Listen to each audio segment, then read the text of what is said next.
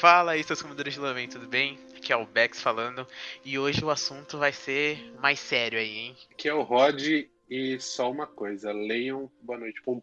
Que é o Luke. Hoje eu nem consegui preparar uma frase. Oi, aqui é a Ari e o Setembro é Amarelo. Bom, pessoal, hoje a gente vai abordar um tema um pouquinho mais sério aí. Vamos fazer um link com o mundo de animes para mostrar também para as pessoas que anime não é só coisa de criança, trata de assunto sério e também para ajudar você que passa por algum momento de depressão ou até mesmo alguém aí que pode ter algum amigo que passa por isso, mas nunca é, prestou atenção ou acabou fazendo comentários muito delicados que machucam muito a gente. Vamos aí depois da intro ver aonde esse papo vai nos levar. Oi, eu sou o Goku.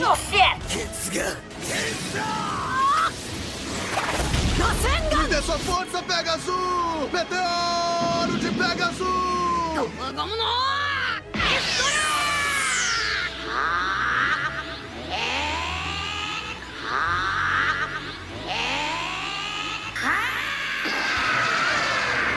Versão brasileira. Lamencast!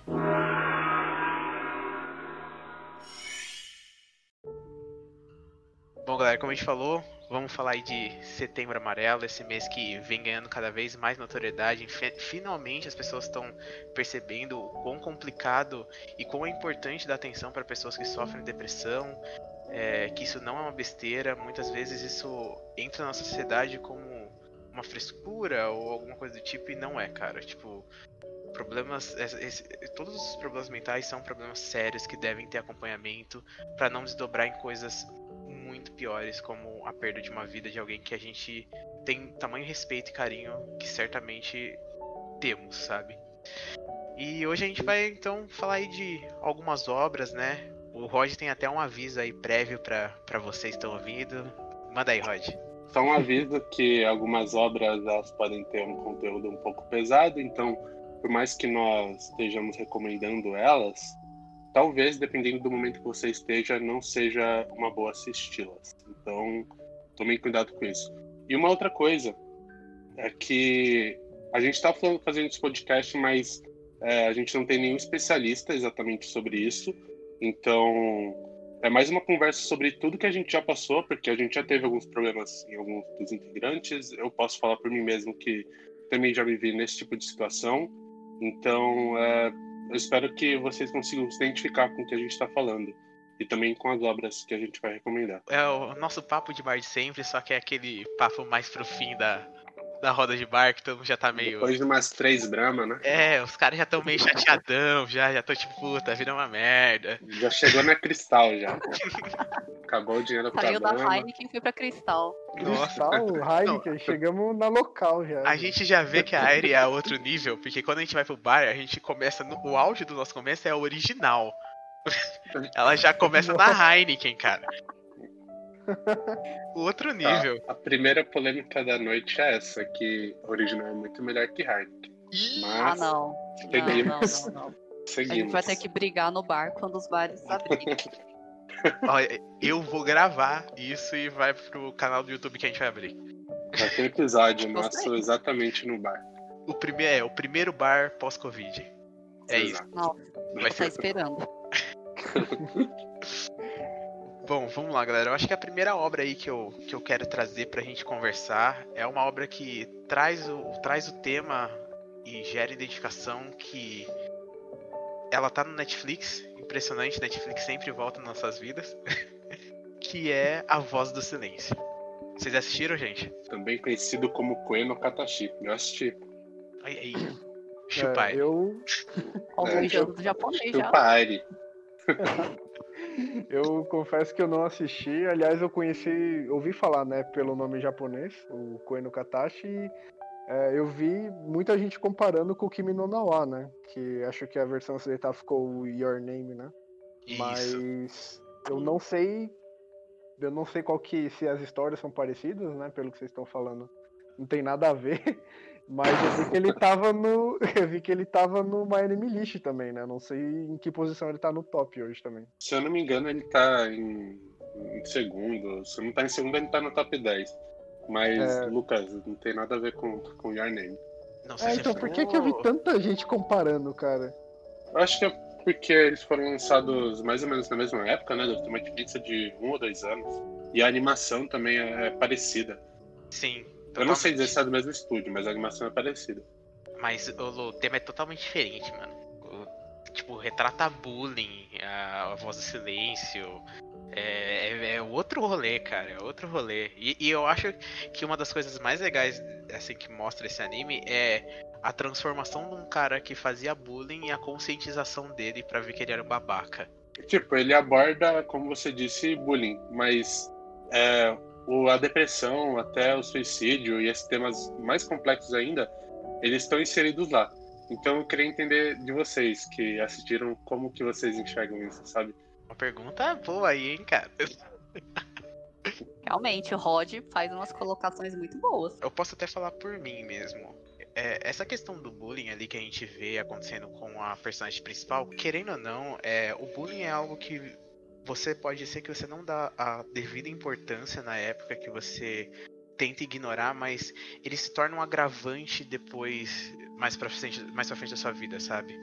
Eu acho que ali foi um começo de todo o, o caos da personagem, sabe? Da construção do caos. Porque ela tinha uma deficiência já e ainda. Puta, cara, que, eu fico muito trigado com aquele negócio. Esse negócio de bullying me deixa puto, cara, na moral. É verdade, é verdade. E tipo, você vê que isso também afeta ele, né? Que ele leva uma série de, de arrependimentos por ter feito bullying com ela. E ele busca uma forma de, de reparar isso. E isso é muito falado que logo no começo ele é uma cena dele tentando se matar, né? Então, o personagem que a gente vê é tão valente fazendo bullying com ela, mas no futuro ele é tão frágil, sabe? E ele mostra que, que ele não tá conseguindo lidar com tudo que ele passou. E frágil, não tô dizendo que quem tem depressão é frágil, mas vocês conseguem entender que, que ali ele, tá, ele se sente dessa forma, né? É uma situação de vulnerabilidade, né? Exato. Melhor dizendo, exatamente, vulnerabilidade. Então, eh, a gente já consegue relacionar a partir daí o quanto o bullying e essa exclusão ela pode levar, eh, ela acaba afetando a, tanto quem é violentado e quem violenta, né? De uma forma ou de outra. E não é questão de karma, isso é realmente fato, né? Sim. É, o que acontece ali com. Eu, tô- eu entrei aqui no My Anime List pra achar o, o- achar o nome dos personagens. Eu também, eu ia Bom, falar pra vocês. Boa, vocês O são nome- muito profissionais. O nome do, do garoto é o Ishida, que, que é ele que tenta cometer ali o suicídio no, no começo da, do anime. E, e é muito chocante ali, porque, tipo. é, primeiro que ele conseguiu despertar a sensibilidade de entender que ele tava sendo um grande babaca. Que isso é raro, gente. É raro. Conheço Realmente, é muita, conheço muita gente que até hoje, você mesmo, você sabe que eu tô falando de você. Você mesmo, Marcelo. Mentira, tá, gente? Não é Marcelo. será? Pode ser que seja, hein? Gente, o medo que eu tava disso aí ser pra mim, tá ligado? tipo, Não, o nosso problema com você a gente resolveu, Ih, olha as tretas internas, né? A gente resolveu no último episódio, tá? Exatamente. Morreu é, ali. fizeram- Tudo bem, beleza. Beleza. Mas, mas é muito doido que, tipo assim, ele real entendeu que ele tava sendo um babaca e depois ele é traído por todo mundo que era amigo, entre mil aspas, né? Dele ali, cara. É, tanto que eu queria colocar isso, né? Porque logo no começo, né, já mostra a cena dele tentando cometer suicídio. E o anime aponta pra esses para uns sinais, né? Porque a gente vê muitas pessoas falando, ah, a pessoa se suicidou, mas ela nunca aparentou nada, ela não deu nenhum sinal. As pessoas precisam entender quando a pessoa ela vai cometer o suicídio, é assim. Suicídio é um fator multifatorial. Então a única coisa que tem em comum a todos esses fatores é o sofrimento dela. Então, pra ela chegar nesse ponto de cometer o suicídio, ela realmente tá em um sofrimento tão grande que ela simplesmente não aguenta, entendeu? Então eu acho que a gente tem que realmente prestar atenção nessas pessoas e realmente os sinais, porque você- todo mundo tem que entender que a pessoa não quer morrer. Então provavelmente ela vai ter dado algum sinal, por mais leve que seja. Tanto que eu acho mais marcante, o clássico que mostra no filme, é você chegar começar a se desfazer dos seus objetos pessoais, né? Você começar a trabalhar e deixar todas as contas pagas que você tinha, não deixar nenhuma pendência. São coisas pequenas, às vezes talvez uma mudança de personalidade, são coisas que realmente na hora pode ser que a gente não perceba, mas depois que acontece a gente conecta os pontos e pensa, putz, comi bola. E aí, tem um senso comum que é assim, a gente pode até falar que é uma falácia mesmo, que quem quer se matar não fica falando isso, né? Tipo, ah, a pessoa que tenta uma vez tomar um monte Sim, de isso é remédio. uma e- falácia muito grande, assim. Exato, e é bem grave, né? É bem grave. Sim, é bem grave. Pra quem não sabe, eu faço enfermagem, já lidei com pacientes, assim, em aulas psiquiátricas, ou até mesmo na emergência que chegam. E o que aconteceu, tentou cometer suicídio. As pessoas sempre falam, assim, tem vários casos de familiares falando.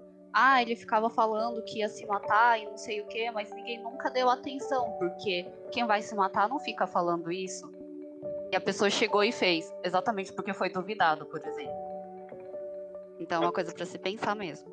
Às vezes Até- essa dúvida vira gatilho, né, pra pessoa. Porque Sim. você fica ali instigando ela, falando que não é algo verdade, e a pessoa fala, mano, real, ninguém me leva. eh, Na verdade, eu acho que torna um sentimento do ninguém me leva a sério e ela agrava mais ainda o sofrimento da pessoa, sabe? Sim, porque é uma forma de você cobrir, né? Colocar uma máscara em você e falar, eu não enxergo esse problema que tá na minha frente, ele não vai se matar, eu não acredito nisso. Até uma forma de você negar um tratamento, uma ajuda pra essa pessoa. Tem Sem até uma dúvida. cena no filme que envolve a, a co-protagonista, que agora eu já esqueci o nome dela. É Nishimiya? Isso, isso. Quando ela vai. Quando ela tenta se matar, quando ela se joga do prédio, é, a cena que antecede a isso é uma cena feliz, assim. Ela tá com o Ishida e tá tudo acontecendo normal. Tanto que é, sur- é surpreendente pra quem tá assistindo ela tentar se matar. Tipo, não tem nenhum indício que aquilo vai acontecer, né? Pelo menos eu, Sim. eu não percebi dessa forma. Então, o que eu quero dizer é que a gente vai ter sinais claros de pessoas que vão tentar fazer isso e elas vão falar o tempo todo que elas querem fazer isso, mas também é, vão ter pessoas que não vão estar falando sobre isso. Então, é, e querer, sabe, misturar as duas coisas e falar que um, uma pessoa ela tem mais vontade, ela tem mais depressão do que outra, eu também acho que, que é uma falácia e, e dificulta para quem tem, tá nesse tipo de situação, né? Acho que reforça estereótipos que, que no final prejudicam todo mundo, sabe? Todo mundo que tá envolvido nisso.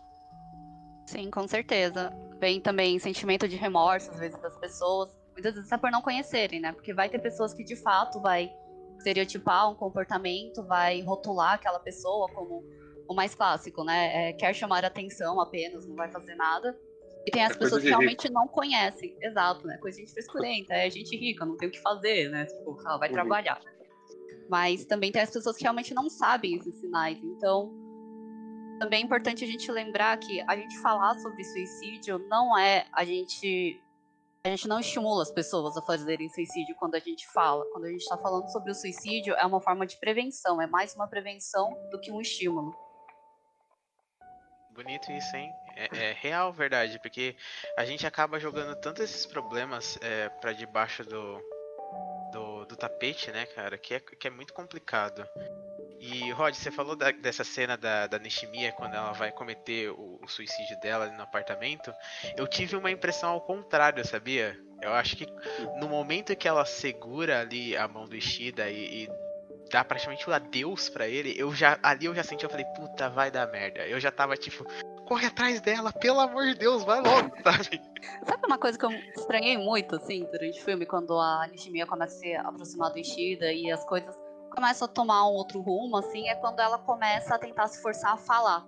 Pra quem não sabe, ela tem uma deficiência auditiva, né? Eu não sei se ficava claro em algum momento do filme qual que era, mas ela sempre falava pela por Shua, né? Sabe, Shua é tipo Libras, só que é só do Japão, né? Não é uma linguagem internacional. E ela começa a tentar se forçar a falar com o Ishida se comunicar. Eu comecei a achar muito interessante, né? Tipo, por que será, né? Porque ela já tava nos 15, 16 anos, ela nunca tentou de fato falar, né, as palavras assim, e ela volta a tentar se comunicar com Ishida. Naquele momento eu comecei a pensar, por que que do nada ela tá começando a falar, né? O que, que ela tá querendo fazer com essa atitude? Talvez seja só uma aproximação com o Ishida, talvez ela queira deixar uma coisa a mais. Não sei, entendeu? Eu sempre fiquei pensando nisso. Será que ela queria falar alguma coisa de fato? Eu, eu Nossa. acho que talvez ali tenha, tenha sido a tentativa dela pedir o socorro, sabe? Eu sinto Sim. um pouco isso, sabe? Eu Que- assistindo, eu nem tinha me ligado nisso. Agora que a Ari falando, realmente faz total sentido. E acho que até melhora isso no filme pra mim. E, e, a cena ali é muito forte, né? Do momento dela, dela se jogando ali do apartamento e, e o Ishida, o cara que era. que estava ali na posição também de uma pessoa que estava tentando redimir os seus erros, ao mesmo tempo é, voltar a arranjar o, o sentido e a luz da vida dele, né? Porque ele já tinha perdido por questão de, do isolamento social, é, do, de, do sentimento de traição, é, de ter perdido a capacidade também de criar laços com a pessoa, que é muito marcante. Eu, eu, eu me identifiquei muito com aquele negócio do X na cara das outras pessoas, sabe? E, e ele indo salvá-la ali e, e acontecendo o acidente dele, é, para mim foi. É, é, uma cena forte atrás da outra, porque tem essa cena e depois tem a cena é, da, dela ajoelhada pedindo perdão pra mãe, de, mãe dele. Cara, é, não dá. É, é, são cenas muito fortes ali. Sim. Nossa, isso do, do Ishida, sabe, ver todo mundo com um X no rosto, a gente vê que para ele sair dessa situação é um processo muito lento, muito gradativo e tipo cada dia para ele é uma luta assim para ele conseguir vencer os arrependimentos dele, sabe? Então levantar para ele é muito difícil, relacionar com as outras pessoas também é muito difícil. E então eu acho muito interessante a forma que eles mostram isso, sabe? Quando, e, e, é muito louco quando tem aquele negócio é, dele ter arranjado uma pessoa que ele conseguiu tirar o X da cara, que ele conseguiu se abrir com ela e viu, e acontece alguma coisa que ele se retranca novamente, sabe? Eu acho muito, muito interessante o jeito que eles abordam isso. Eu acho o filme assim, ele é bem intimista no sentido de vários do, do significado que eles, que eles colocam lá, eles não explicam objetivamente na tela, sabe? Várias coisas você tem que interpretar e captar e torna o filme muito mais sensitivo.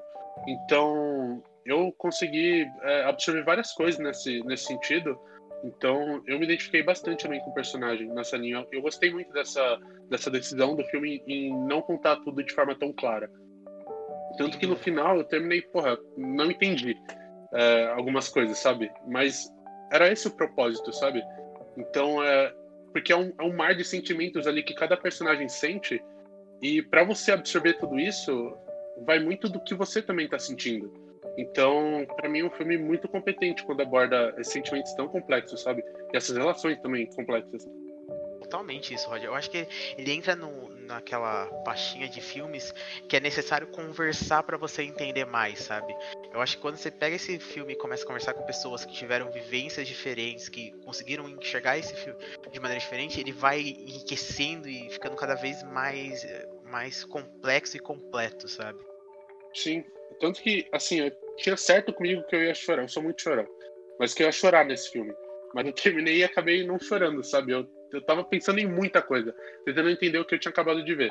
Então, é. Sabe, eu achei muito doido isso. Eu chorei nas cenas de bullying do Ishida com a Nishimiya. Não sei, eu achei forte, né? Porque eles retratam de uma maneira bem real, né? Não é nada muito exagerado, mas também não é tratado de uma forma tão leviana. Tanto que é muito interessante isso, né? De como que a pessoa que estava praticando bullying, ela se torna a vítima.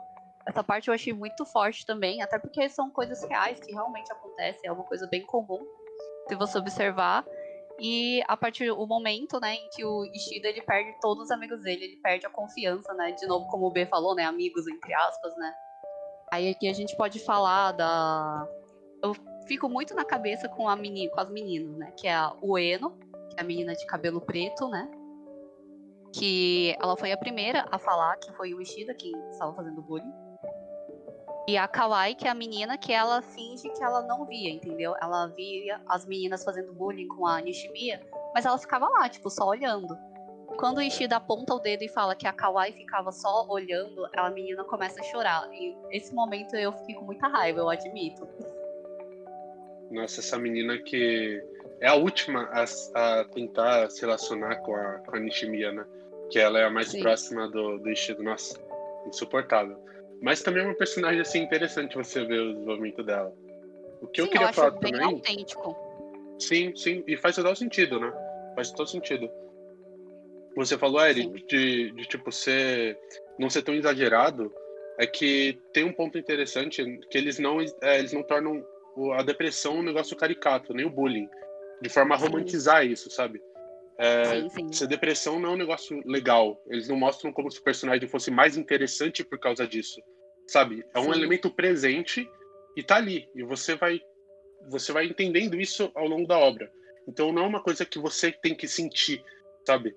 Tá ali presente e, e esse que essa é história que eles vão contar, sabe? Não é um negócio pra você ir curtir. Sim, eu gosto muito disso, até porque nos últimos anos, né, tá tendo uma maior atenção para a saúde mental das pessoas.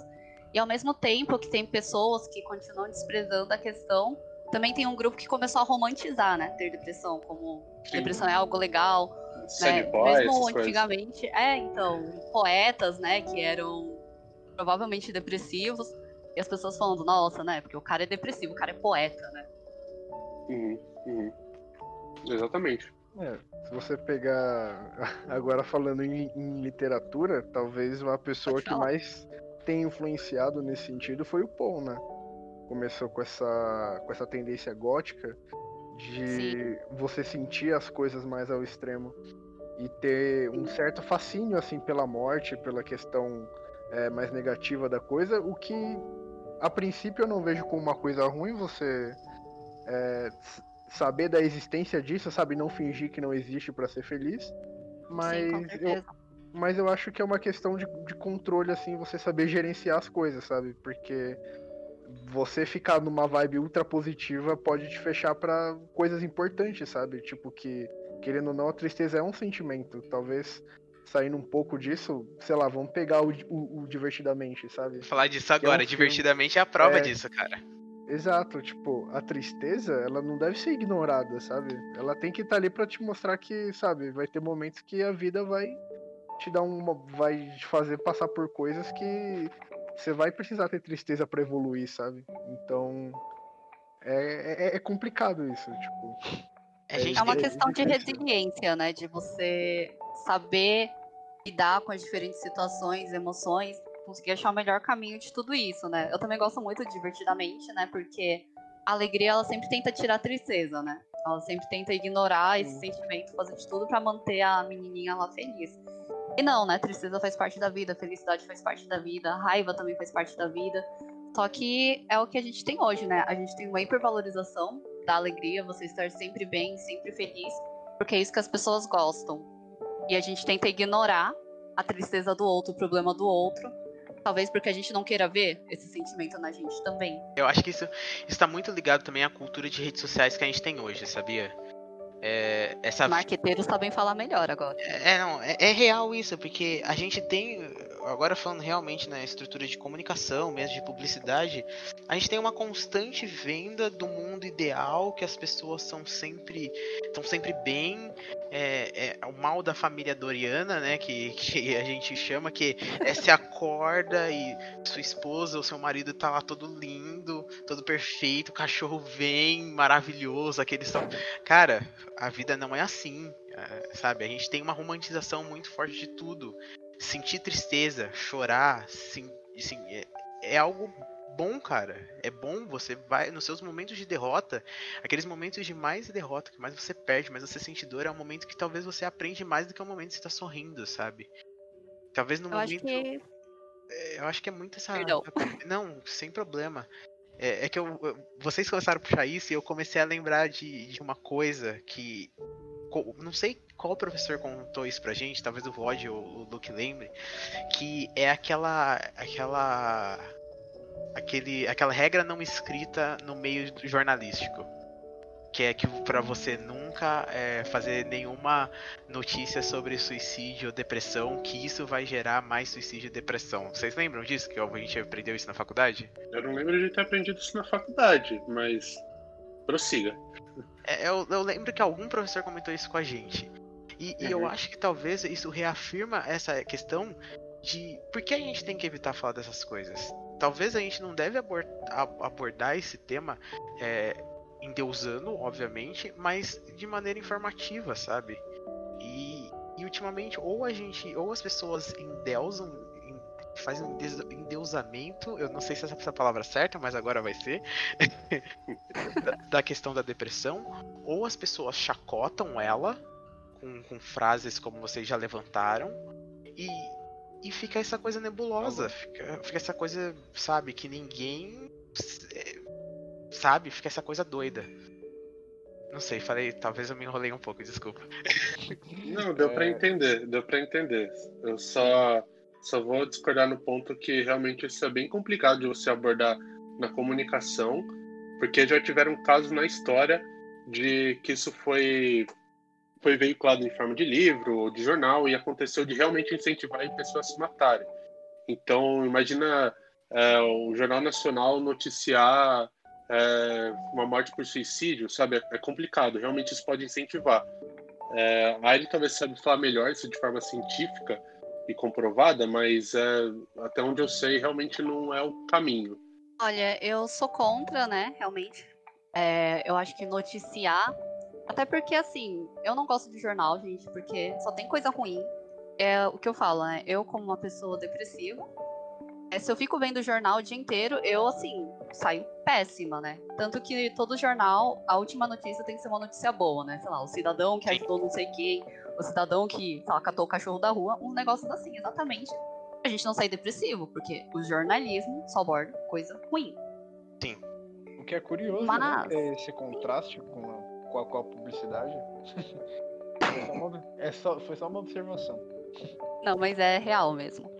Mas, assim, eu já fiz vários estudos, né? Já li também sobre estudos de prevenção de suicídio. E você falar que uma pessoa cometeu suicídio, isso não vai te levar a cometer suicídio, porque quando chega um paciente ou algum amigo seu, né? Tem uma campanha dos Estados Unidos que se chama Ask the Question. Alguém chega para você e fala: é, Eu quero me matar. Então, ask the question. O que, que é essa pergunta? Como você vai se matar? Você já pensou quando? Você já pensou como? Por que, que você está fazendo isso? É perguntar, é você saber. Porque se a gente pensa, né? Tem na OMS, na OMS 90% dos suicídios são evitáveis. Geralmente são evitáveis por quê? Por causa dos meios. Você sabe como a pessoa ela pensa em se suicidar, você pode evitar que ela tenha acesso a algum meio. Você sabe que ela vai se suicidar, você tem como você abordar aquilo. Tem como você talvez ficar mais esperto, mais atento a ela. Às vezes, de fato, você pode não conseguir ajudar a pessoa. Existem casos mesmo. Também é uma coisa que eu quero deixar claro. Se um amigo seu cometeu suicídio, algum familiar, alguém que você ama cometeu suicídio, primeira coisa, não se culpe. É uma meio, maneira meio fria de abordar isso, mas a escolha da pessoa, entre aspas, entendeu? Existem coisas assim que realmente está além do que você consegue fazer. Então, às vezes você fez o seu máximo, você fez tudo o que você podia por aquela pessoa, mas mesmo assim ela não teve o melhor final. Mas a culpa não é sua. Então, às vezes você pode realmente perguntar para a pessoa, a pessoa te responder, você tentar fazer de tudo, e o final vai ser aquele. Então a gente tem que pensar tanto em quem comete né, o suicídio, mas tanto aquelas pessoas que estão em volta, de cuidar da saúde mental, ter claro e a pessoa também saber, eu tenho capacidade de cuidar dessa pessoa. Quando você abre, né, o seu Instagram, isso é uma crítica que eu vou fazer e você coloca. É, me chama em DM, setembro amarelo, né? Tipo, vamos salvar vidas, ou não sei. Essas frases que as pessoas colocam. Pensa bem antes de abrir a sua DM. Porque você tem que se perguntar, eu tô preparado para ouvir as conversas, para ouvir o que a pessoa tem para me dizer? Eu vou saber lidar com o que ela tem para me dizer? Se a pessoa chegar e fala para mim, eu vou me matar, eu vou saber lidar com isso? Ou será que eu vou entrar em pânico? Ou será que eu vou acabar falando alguma coisa que eu não tenho conhecimento? Pode ser que eu piore a situação? Então, assim, as, as intenções podem ser as melhores do mundo. Eu acho isso uma coisa muito admirável, mas você ter boas intenções sem conhecimento, isso não vai te ajudar. Não vai ajudar aquela pessoa que você quer. Então, sempre tenha muito cuidado. Então, acho até que o, o que o B falou, B, me corrija se eu estiver errado, mas assim, o que a gente tem hoje é uma total negligência do, do assunto, é um assunto totalmente ignorado, e quando é abordado na publicidade, a gente sempre fica com o pé atrás, porque não dá para saber muito bem qual é esse intuito e se está sendo abordado da forma correta, sabe? Tem sempre uma campanha é, mais voltada pensando no produto do que necessariamente de conscientização. Então, Sim. acho que é isso, né, B? É, é isso. É que eu me enrolei um pouco na fala, eu não tava defendendo que noticiasse nada disso, não. Mas é só essa questão do. As pessoas não se informam de realmente direito sobre essa causa, não sabem o que fazer, acabam gerando esse grande negligência, grande. E a publicidade ela ajuda a vender vidas perfeitas que não são perfeitas. E é complicado isso, sabe? E, e, realmente isso, Rod, quando você pega uma campanha de setembro amarelo que, sei lá, Itaú faz, é, é só mais um publicitário tentando falar o que é certo. E o cara não tá trazendo realmente informação, ele tá trazendo um texto uma pauta Exatamente. branca, um texto bonitinho para falar, olha gente, estamos aqui e estamos querendo ajudar a causa. Não, você não tá, cara, você só tá vendendo o seu produto. É isso. Importante a questão da multidisciplinaridade, né, que a gente sempre fala. Por que, que a publicidade e a área médica elas não se juntam de uma maneira melhor para conciliar é, como transmitir a informação, né, como que eu vou mostrar isso para as pessoas, como que eu vou transmitir o conhecimento, mas um conhecimento aliado a um especialista que saiba disso ou vice-versa, né? Que nem equipe de saúde. Não basta só o médico prescrever o medicamento, entendeu? Para a pessoa que tem um transtorno mental. Ela tem que ter um acompanhamento com o psicólogo, talvez ela tenha que ir para uma UBS, uma unidade de saúde, cuidar de outras questões da saúde. Às vezes ela tem problema com assistência social, né? É, você pode ir na UBS pedir por assistência social. Então é sempre bom a gente também conhecer, a gente conseguir veicular que a pessoa tem como ela procurar ajuda. Né? Às vezes não é tão difícil como as pessoas sempre falam. Talvez diminuir todo esse estigma, incentivar a pessoa aí. E é isso, né? Eu acho que a gente tem muito que evoluir nessa questão da publicidade da área da saúde. Eu acho que nós três aqui, eu, Rod e o Lucas, somos publicitários, mas a gente é muito crítico com a estrutura de publicidade, então a gente sempre vai tacar pau na publicidade, eu não tô nem aí, cara. É isso. Só para seguir na comunicação, recentemente eu vi um documentário que trata sobre a floresta conhecida pelo suicídio lá no Japão, acho que é Aokigahara, se eu não me engano. Sei. Onde, então, que aí acontecia de antigamente é, o, os familiares levarem os, os pessoas mais velhos da família e jogarem lá na floresta e eles morriam, sabe? Era, era um rito.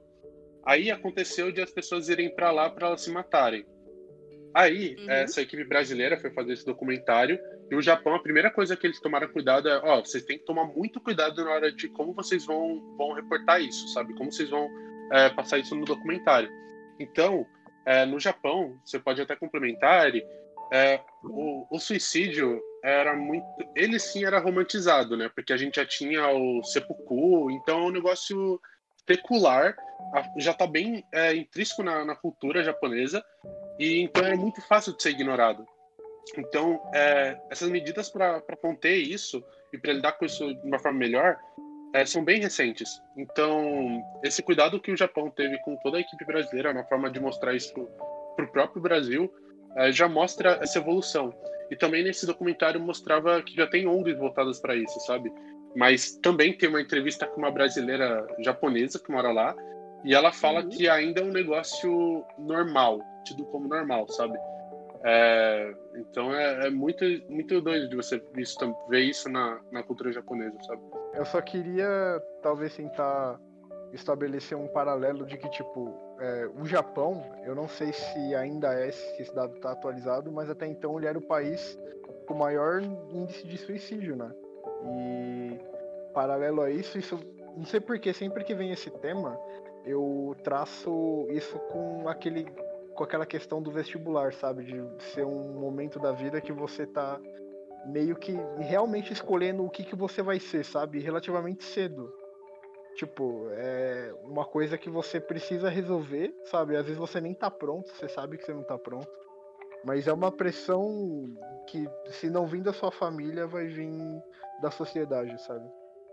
E você vê muita gente jovem, sabe, desistindo é, da vida, quando eu digo desistir, é tipo de perder as cores mesmo, assim, sabe? De ver um sentido. É, uhum. tá, tá sempre próximo, assim, sabe? E eu não sei porque isso, isso me vem, eu não sei se tem relação, mas eu acho muito triste, sabe? Porque, tipo, tá no começo, a, a pessoa tinha tanta coisa para realizar, sabe? Tem até um, um, ponto de vista que fala que o lugar mais rico do mundo, né? Se a gente tivesse a ideia, é, de princípio seria um cemitério, que são as pessoas que nunca, nunca construíram o que elas fariam, sabe, se tivesse o apoio necessário. E é triste isso, sabe? Antes da Ari abrilhantar com seus comentários, só complementando claro. isso que o Lucas falou, é, eu estava conversando com um amigo, crédito ao Alfredo por ter me dito isso, mas ele estava falando que na, na cultura japonesa é bem comum é, as histórias serem sobre adolescentes e no período colegial, Porque esse é o período tido como a era de ouro da vida dos japoneses, sabe? O que vem, o que vem depois é só pressão do trabalho, problema financeiro e essas coisas todas. Então é, é interessante você ver também como a, os adultos e também os idosos são, são mais propensos ao suicídio por causa dessas questões, sabe? Para atualizar os dados primeiro, o país que tem o maior assim, taxa de suicídio é a Coreia, Lituânia e Latívia. Caramba. Ah, a Coreia do é, Sul. Países baixos, assim, geralmente realmente tem um índice maior. Eu não cheguei a ver exatamente por quê, porque como eu falei, o suicídio é multifatorial. Então, fatores culturais, sociais, políticos, tem até genética e tudo mais envolve, então vai mudar é, de país para país. O Brasil é mais ou menos o trigésimo lugar em taxa de suicídio, então a gente tem um bom espaçamento. O Japão também não está tão longe, tá? Acho que era quinto ou sexto lugar. Aí aqui eu também vou apontar uma questão sobre qualidade de dados, né? Porque países desenvolvidos tendem a ter uma, um número maior de notificação. Quando a gente vê, por exemplo, o número de câncer, né? Incidência de câncer no mundo. A gente vai ver que os Estados Unidos têm uma incidência muito maior do que outros países. Mas não necessariamente significa que as pessoas dos Estados Unidos têm mais câncer. Pode ser que seja mais notificado e mais tratado também. Né? No caso do suicídio é um caso delicado, né? Porque o Brasil também é um país que tem muito estigma em relação a isso, né? Então, no momento que a gente vai avaliar o fenômeno, na verdade, por mais que a gente fale, é grave, a gente não tem noção do quão grave que é por causa, por causa da subnotificação. É, eu acho que países asiáticos, no geral, têm uma cultura assim muito forte, baseada em orgulho, né, principalmente. Que talvez seja isso que mais leva ao suicídio das pessoas às vezes falta de atenção em saúde mental também, porque é uma coisa recente mesmo. Vestibular é uma coisa que é uma pressão mesmo. Eu acho que em todo lugar, né, tem aquela pressão, a expectativa da família, às vezes uma expectativa que você tem de você mesmo, uma expectativa que a sociedade coloca em você. Tem várias coisas, né? E de novo, saúde mental não é abordado a não ser que você tenha uma crise, uma crise de ansiedade, uma crise de pânico, né? O que as pessoas chamam que, nossa, a pessoa surtou, né? Que ela vá no hospital. Mesmo que ela vá no hospital, às vezes pode ser que uh, o médico só deu um remédio para ela e tudo bem, ela vai vir com aquele remédio, mas ela não, ela não lida com as questões né, que levaram a isso. Ela não tá tratando todo o problema, sei lá, tá tratando tipo 30% do problema. Também é uma questão que, vamos supor, desde criança, né? Que nem o Ishida ele sofreu bullying quando era criança, ele sofreu por rejeição, ele se sentiu culpado, tinha todo esse remorso. Teve todo, né, um período, né? Eu acho que teve quase 10 anos, né? Eu não sei quanto tempo. É por aí. Teve, né? Mas é bastante tempo. E isso culmina nele tentando cometer suicídio. Então, opa, o que aconteceu entre todos esses anos? Né? Será que teria como a gente intervir de alguma maneira, aqui ou ali? É entender os pontos de pressão, né, na, na vida de uma pessoa. Sim, incentivar as pessoas a falarem mesmo, né? Porque, de novo, suicídio é um estigma, suicídio é rotulado, as pessoas falam pouco, as pessoas têm medo de falar. Eu entendo de verdade o medo de falar, né? Porque a gente mesmo, né, quando tava organizando de falar sobre isso, a gente tava, putz, será que a gente vai conseguir abordar isso de uma maneira boa? Será que não vai dar gatilho? Como será que a gente aborda de uma maneira que a gente consiga conscientizar as pessoas, mas também não estimular a ser responsável na fala né? Mas também dá um linguajar que as pessoas consigam entender a nossa mensagem, sem entrar em um lado muito médico-cêntrico, por exemplo, né? E desculpa, gente, eu perdi qual era a pergunta inicial. Que nem teve, nem lembro também. Não, puta, tá. É isso, pra mim essa é a resposta da pergunta. Ah, foi corrigir a prova, foi muito boa a resposta. Tipo. Não, se eu fosse professor, 10 já. Tá tranquilo.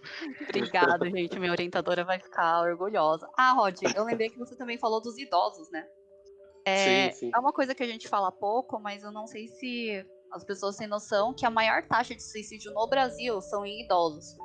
Isso também Mentira. é uma tendência mundial. Sim, os idosos. É que a gente dá mais atenção na mídia para jovens, né? Isso pode incluir N razões, mas eu acho que principalmente razões do próprio capitalismo, né? Porque os jovens são quem produzem, eles vão trabalhar, vai dar dinheiro e piriri pororó. E tem o estigma dos idosos. O que as pessoas colocam nos idosos, né? É o famoso Shinzo Abe, né? Que alguns anos atrás ele falou que os velhos do Japão deveriam morrer. Nossa senhora, né? que é... saiu, né? Sim, ele, ele falou de. Assim, não falou exatamente essas palavras, mas foi essa interpretação que deu pra ter, né? Talvez ele não queria dizer isso, não sei, né? Mas eu também não gosto do Shinzo Abe, A desculpa. partir, falar de, a partir de agora eu odeio o cara, velho. Então- Depois dessa, pelo amor de Deus. Exato, tem essas frases. E aqui no Brasil é a mesma coisa, não é? A gente querendo. Pessoal querendo tirar a aposentadoria dos velhos, diminuir a aposentadoria, um salário mínimo, às vezes até menos. Tipo, como que esse idoso vai viver, entendeu? Aí falar, ah, mas idoso custa muito, né? Pro SUS, pro serviço de saúde, não sei o quê. Sabe? Também é uma coisa pra se pensar, qual o valor que a gente dá pra esse idoso? E pra vocês terem noção, os idosos chegam a suicidar quase cinco vezes mais do que o jovem. No Brasil. Nossa. Né? Eu poderia, assim, falar N razões, só que. E os homens também, né? Os idosos se suicidam muito, muito, muito.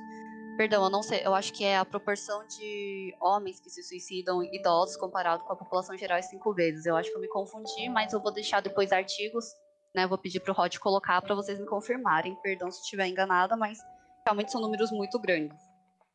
Sim, Nossa, aliás, então- eu, eu ia até perguntar uma forma segura de pesquisar sobre, sabe? Que eu realmente. Assim. É porque você joga isso no Google, você vai aparecer uns maluco doido falando que, sei lá, o suicídio só acontece porque a Terra é plana.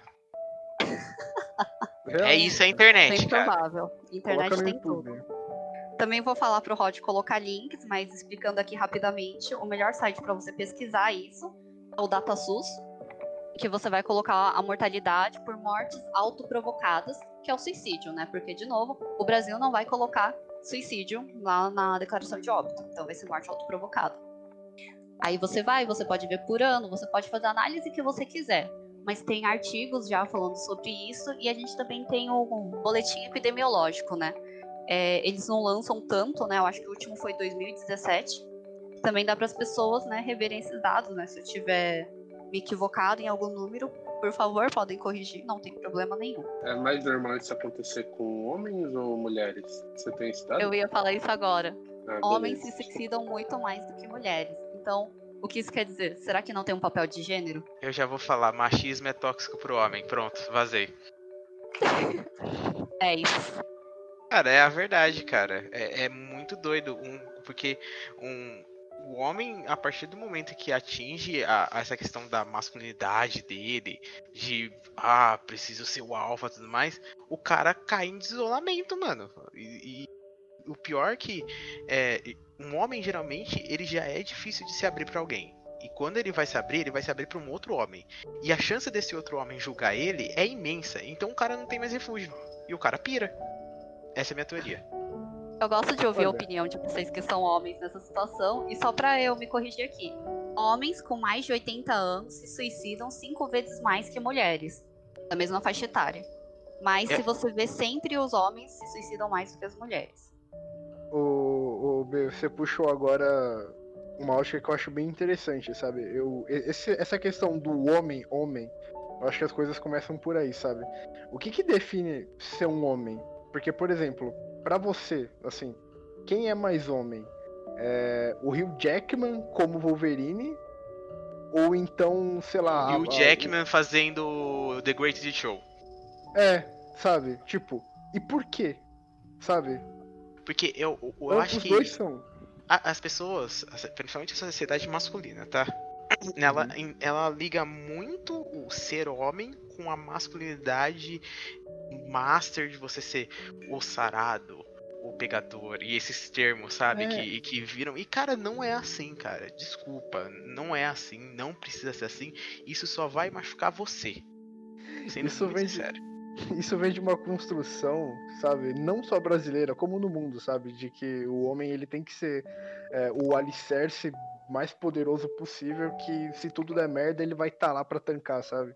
Recentemente, eu não sei se vocês viram, mas teve é, uma cena de um filme que é daqueles filmes antigos, sabe, que tava o menino pescando, né, acho que ele viralizou recentemente.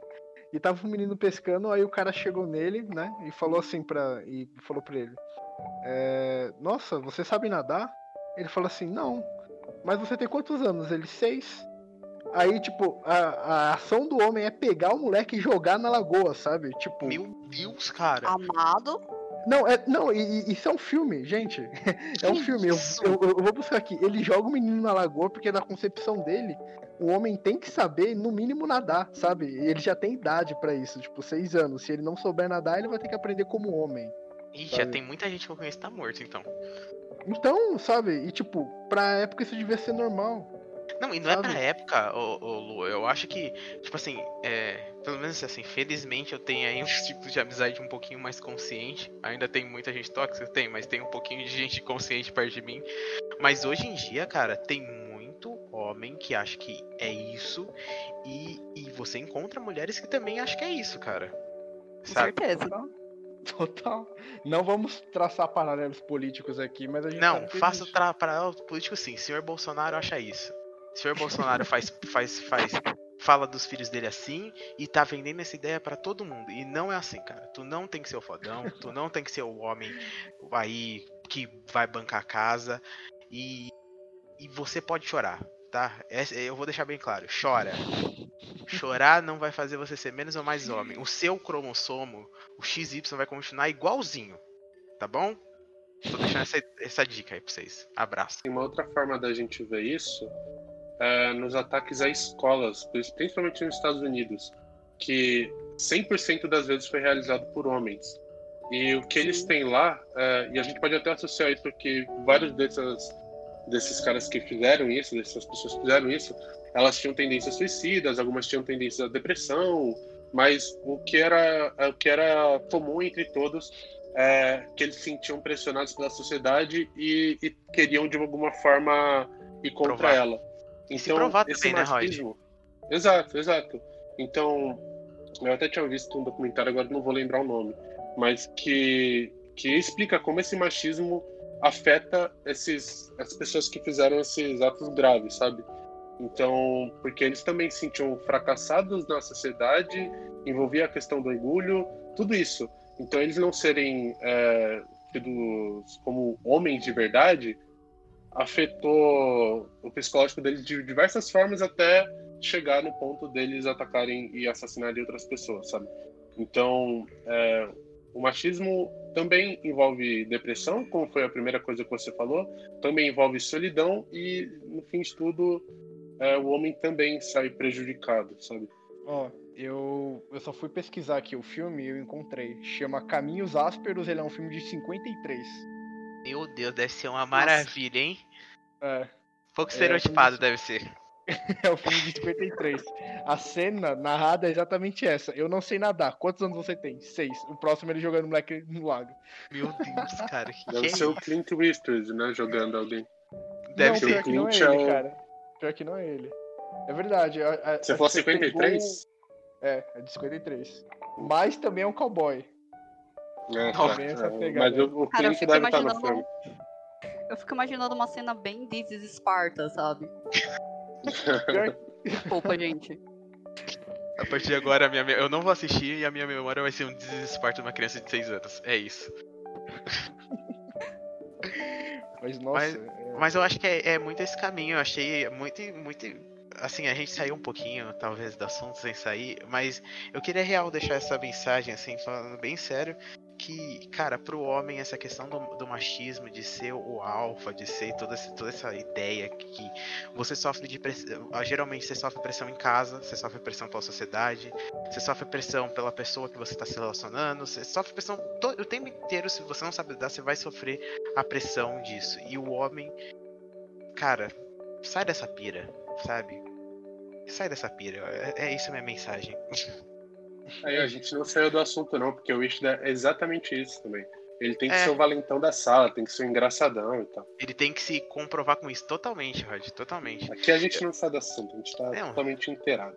Já que a gente tava falando, já que você falou do Ishida, eu só queria falar uma coisa que é uma das cenas do, do anime, voltando aí um pouco, né? Que, que me mexeu muito. É aquele. É quando eles vão pro parque de diversão e, e ele, se, ele se conversa com ele mesmo falando se era certo ele se permitir se divertir. Vocês lembram disso? Sim. Sim, Cara, aquilo é muito marcante pra mim, cara. Tipo, eu realmente posso ser feliz? Essa dúvida é, é, é muito pesada, cara. Depois de tudo que eu fiz, eu mereço? É, é, é isso mesmo, sabe? Tipo, eu, eu quis desistir da minha vida, eu fiz bullying, eu fui um bosta, fui traído por todo mundo, fiquei sozinho, me isolei das pessoas. Eu mereço ser feliz agora, eu mereço realmente me relacionar com pessoas, eu mereço ir a, é, sair disso, sabe? Mas é, Cara, assim, o Ushida, ele tem esse peso do bullying nas costas dele, mas eu acho que esse questionamento, ele é feito às vezes até por pessoas que não fizeram nada, sabe? Elas se questionam como merecedoras de serem felizes, mas sem ter nenhuma bagagem negativa. É simplesmente um questionamento, sabe? Doido é... isso, né, cara? É muito doido. Por que será? Por que você não merece ser feliz, pô? Eu acho que todo mundo merece, pô. Mas assim, é bem legal isso do filme. Eu acho que a gente pode ver das duas formas, sabe? Ele ali como uma pessoa depressiva sem ter a bagagem negativa, mas também como uma pessoa que cometeu bullying e carrega arrependimento por causa disso. Exato. E aquela coisa, né? A gente é humano, a gente erra, né? É, quem vai perdoar a gente ou não é, fica, é critério da outra pessoa. Só que o que muda a gente, né, é a vontade da gente querer melhorar, da gente querer mudar. E eu acho que uma pessoa que quer mudar e melhorar, com certeza merece ser feliz. Como o B disse, todo mundo merece ser feliz, só que a gente tem tem, sempre tem que tentar melhorar. Tipo, pô, o que eu posso melhorar? Eu magoei aquela pessoa. Será que eu posso melhorar como pessoa? Por que, que eu magoei ela, sabe? Eu acho que o Ishida, ele nem tinha noção direito de por que, que ele fazia bullying com a Nishimiya. Entendeu? Foi... Teve resultados negativos, ele foi, assim, a peste, né? Naquele momento. Mas será que naquela idade uma criança para e vai pensar, assim, nossa, mano, fazer bullying com ela por causa disso, disso, disso e não sei o quê? Real, né? E, e ele volta, ele só vai entender. Dependendo da idade, a pessoa sabe, tá? Ah, sabe. Tem gente que é ruim e sabe muito bem. Sim, mas eu acho que no caso do Ishida, ele realmente não tinha noção. Tipo, ele tinha que fazer aquele papel, como vocês falaram, do valentão, do engraçadão da sala, né? Que todo mundo gosta. E ele viu aquela menina que era diferente, tipo, por que não? Vou me aproveitar, né? O alvo fácil. Sim, é, todo mundo achava engraçado, né? Tipo, as pessoas davam incentivo positivo para ela. Né? Ele fazia aquela, fazia bullying com ela, as pessoas achavam engraçado. Então, por que, que ele vai parar de fazer? É, e às vezes tem aquilo também do, do oprimido virar um opressor. Isso não vale para racismo, você que é racista e quer justificar isso, mas no sentido de é, você cometeu bullying, mas às vezes é porque você sofreu bullying, sabe? Então é uma forma de você se vingar. Isso acontece. Então, Sim. não é bem o caso do Ishida, mas Acontece. Cara, a gente estudou isso em semiótica. Eu puxei isso do Wilson e fala que isso daí é uma corrente, na verdade, né? É, corrente da... de transmissão, né? isso. Exatamente, que a pessoa que está sendo oprimida, né, de alguma forma ela vai passar essa opressão para uma pessoa que está abaixo, sabe? Família nuclear, né, Rod? Eu acho que, o Luke, acho que era isso. Família nuclear que a gente estudava. Era, era, era uma parada assim. É que daí o chefe ele vai, ele vai descontar na mãe ou no pai da família, daí o pai ou a mãe da família vai descontar no filho, daí o filho vai descontar numa criança mais é, é, né, mais nova ou que tem ali alguma, alguma questão e assim vai nessa corrente do ódio, né? Aí que vai. acendeu o nazismo. E aí que acendeu o nazismo. É uma história clássica. Isso que. Não é clássica, mas. É, é uma história que eu escutei, né? Aconteceu de verdade é meio forte, né? Então qualquer coisa vocês podem cortar depois. Mas assim, é um exemplo bem claro disso. Recadinho rápido do editor: caso alguém não se sinta confortável em ouvir a história, vocês podem pular para a seguinte minutagem: 54 minutos e 43 segundos. Tinha um casal, tinha a esposa, né, o marido e um, filho, e um bebê de seis meses. O marido batia todo dia na esposa. Então você já vê, né? Tem um problema. E o que a esposa fazia? Ela descontava tudo isso, né, que o marido fazia com ela no bebê. Meu Deus! O bebê chegou a ver a óbito no, na emergência. Depois, é, a equipe médica descobriu, né, o que ela sofria abuso do marido, o marido batia nela, estuprava e todas essas coisas, mas para você ver que é uma corrente, assim, né? Às vezes, se você não tem um tratamento, né, as coisas acabam acontecendo, né? Tipo, a mulher matou o bebê, objetivamente objetivamente sim. Tem uma série de questões que envolver aquela mulher. E, de novo, dava pra gente intervir? Será que ninguém conseguiu reparar? Às vezes realmente é muito escondido, né? Não se culpem se você não percebeu, de novo. Mas foi um período assim que algo poderia ter acontecido, né? É, se ela tivesse um apoio emocional, se ela tivesse o apoio de toda a equipe médica, se ela tivesse todo né, uma linha de apoio, será que talvez as coisas não tinham sido diferentes?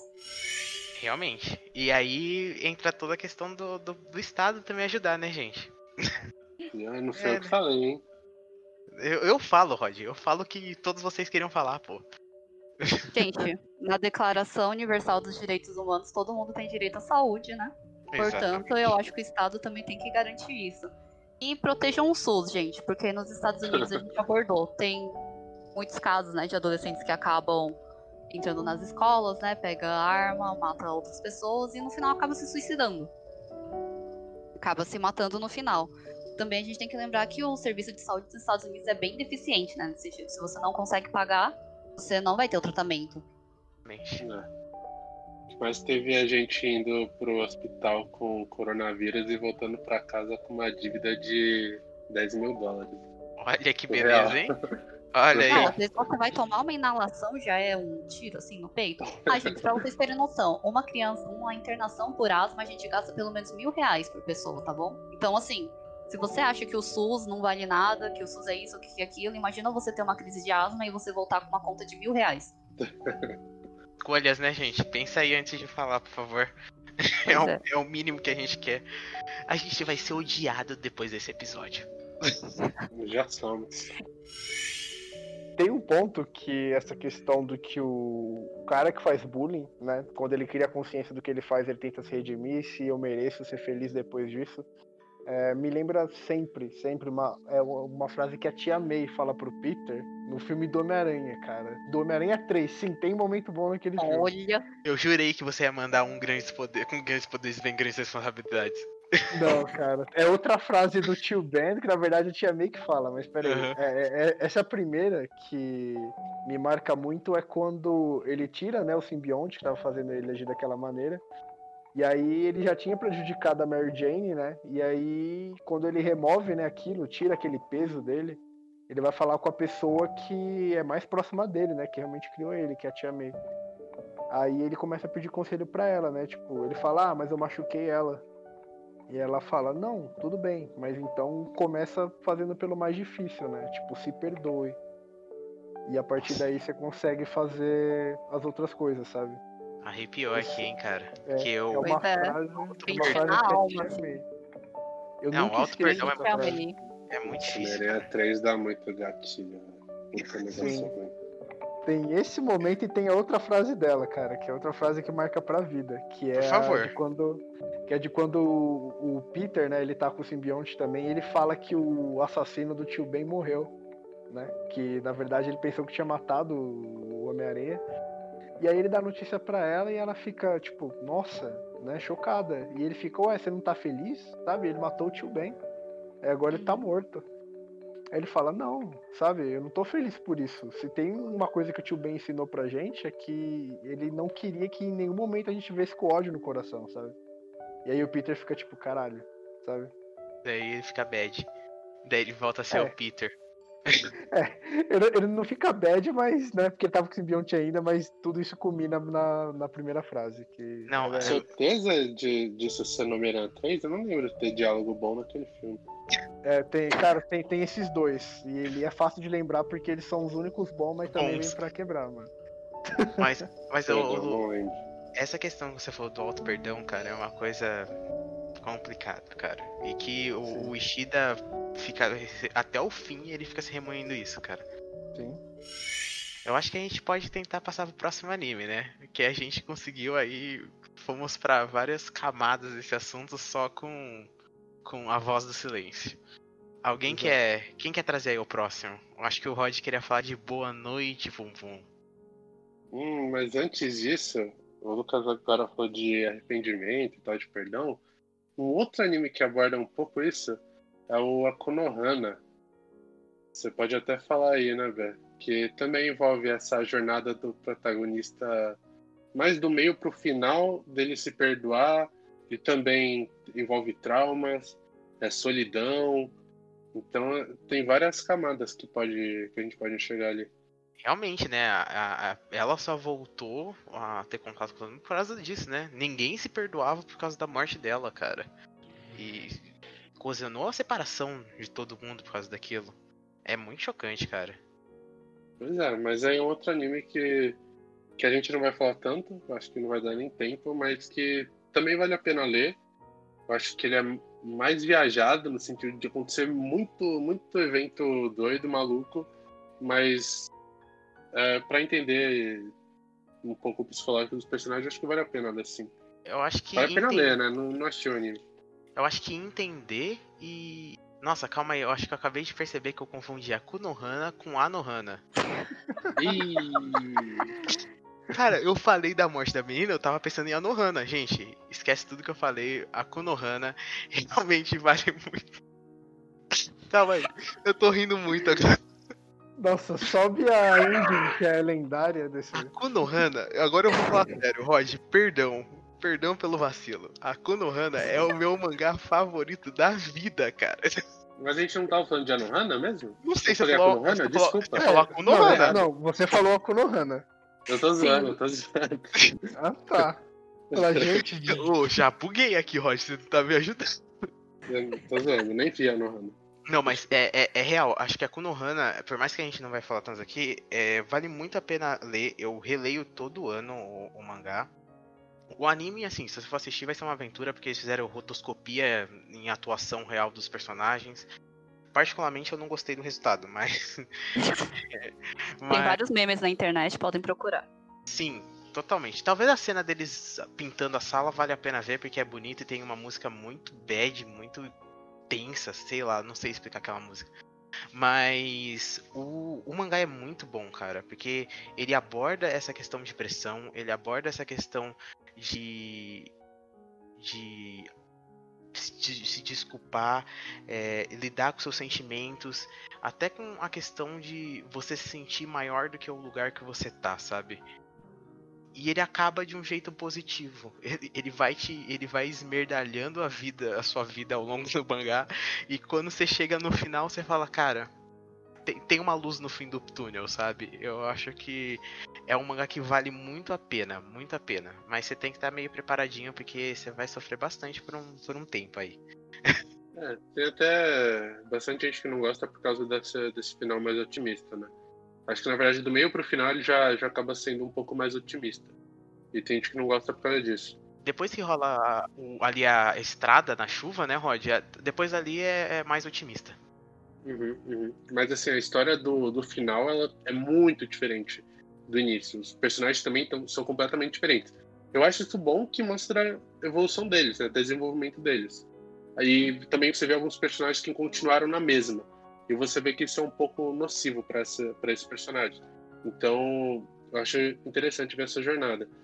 E um ponto de Akonohana que eu acho muito da hora é como eles abordam os pais, né? Porque geralmente os pais eles são retirados da história para que o protagonista tenha a aventura dele, para que ele tenha a sua jornada. Porque os pais são sempre em empecilho nisso. Enquanto em Akonohana não, eles são parte integral da história e também eles contribuem para o desenvolvimento do protagonista. E eles mesmos também têm, têm, uma, têm uma evolução, têm um- uma jornada, tem um início, meio e fim. Sim, e, é- e é- é- eu, eu gosto muito de ver essa bem essa questão de quanto que o filho ele é a partir dos seus pais, sabe? Porque, pô, ali o personagem principal, ele começou a ler Flores do Mal de Baudelaire, que é um livro muito pesado, principalmente para uma criança ler, porque o cara é, é muito, sei lá, pessimista com a vida e acha que tudo é uma merda. É, Quem deu pro filho foi o pai. E, e a partir dali o garoto entrou em piras astronômicas ali e, e virou e aconteceu tudo isso a partir daquilo, né? O Baudelaire, esse, esse poema que é, que é a principal referência da obra, que é A Flores do Mal, se eu não me engano, Isso. ele foi proibido na época que ele foi lançado, de tão pesado que ele era, de tão, de tão influentemente negativo ele poderia ser. Mas, é, o contraponto que eu faço é que, na verdade, pelo menos é, os outros poemas do Baudelaire que eu li, eu já achei ele mais otimista. Tem até um bem famoso, que agora eu esqueci o nome, mas que ele fala sobre a importância da gente é, dar valor às pequenas coisas, da gente ouvir o silêncio das coisas. Eu achei isso muito bonito. Ah, Então bonito. é, é da hora, da hora de tipo ouvir o som da natureza, ouvir, ouvir o som das coisas que a gente normalmente não ouve. É, então, eu, tenho, é- eu tenho Flores do Mal aqui, cara, e, e- e o livro real, eu não sei se ele tava ali, se ele teve uma desilusão da vida. Não sei, mas esse o cara tava. triste. Tá. o cara tava triste. O cara tava triste. Eu não achei nenhum outro sentimento pra, pra explicar o que é aquele livro a não ser triste. Mas é, ele, ele aborda o cotidi- cotidiano, né, como era, como era comum na época. Então, realmente, pode, podem ter algumas obras que eles abordavam de forma mais, mais otimista e outras de forma negativa. Mas aí já, já eu não tenho a capacidade de falar qual era a linha que ele, que ele seguia. Não li tanto assim a respeito. Eu não- a gente não é específico. Ô caramba, dificuldade! Especialista em, em literatura pra decorrer sobre a vida de Baudelaire. É, Eu tenho que trazer meu brother Fers aí, porque ele manja muito e várias das coisas que ele me falou do Baudelaire foi. que eu sei do Baudelaire foi, foi por meio dele. Por favor, traga, já Então, está aí, convidado. Fers. Já está convidado. Bom, Rod, quer falar então um pouco aí de Boa Noite Pum Pum? Beleza, trazer aí o mangá mais triste da história, como é conhecido, que trata, trata sobre uma criança chamada Pum Pum, que é bem famoso por ele se ver como um passarinho, né? Que é um desenho bem meio tosco, mas não é o que acontece no, no mangá, é, tipo, pelo contrário, é muito bonita. Então, conta a história dele em várias fases da vida dele, quando criança, quando adolescente, quando, quando pré-adolescente, quando adolescente, quando adulto e mostra como o protagonista vai evoluindo na questão da depressão. E o que é interessante é que não é só ele que se vê dessa forma. Todos os personagens ao redor dele têm alguma tem algum indício disso. A mãe dele também sofre muito com isso. É, é importante dizer que o Pum Pum é um ferrado. Ele tem muitos problemas na vida dele e ele não lida com isso da melhor forma no sentido de que no início você você simpatiza com ele, mas é, em vários outros volumes, a partir do segundo, é, ele é um filho da puta. Ele é um cara que ele é um tarado, ele é pervertido, então ele até pensa em estuprar as meninas. é um- Então é um negócio muito pesado. E eu já deveria ter falado desde o início, não é para todo mundo. Se você não se sente preparado, se sente muito sensível nesse momento, eu não recomendo ler. Então, como eu estava dizendo, o Pum Pum é um- um cara bem difícil de você se identificar do segundo volume em diante, mas como a história, é, em vários outros momentos você consegue se identificar com ele, porque ele é um personagem que sofre com depressão, sofre com a solidão e também é muito questionador sobre o mundo. E Pum Pum, o que mais me cativou é que é uma história que, que busca discutir isso. Não tem nenhuma conclusão que o autor tira, tanto que tem um personagem ali que você pode até identificar como, como o próprio autor, que é o tio do Pum Pum, que ele faz vários questionamentos sobre, sobre o mundo, sobre a sociedade. Então, o resumo de Pum, para mim, é que na verdade é um ensaio sobre tudo isso.